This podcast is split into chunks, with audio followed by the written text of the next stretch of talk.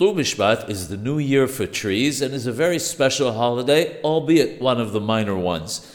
There's the Seder of the eating of fruits and special readings and prayers that are associated with it, but it seems to me that we can learn a profound message from the name itself.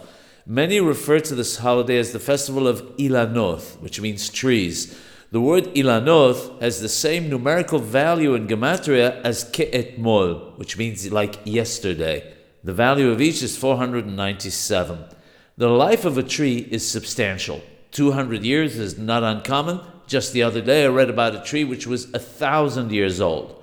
When a person becomes elderly, he feels the events of his youth were like yesterday. The trees seem to be giving us the same message.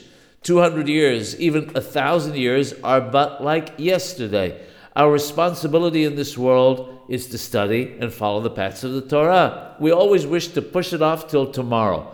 If yesterday is like a lifetime ago, then tomorrow stands the risk of never coming.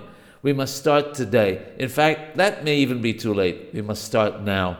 Hopefully, in that merit, Hakadosh Baruch Hu, the Holy One, blessed be He, will bring about the final Geulah, the final redemption today and not tomorrow.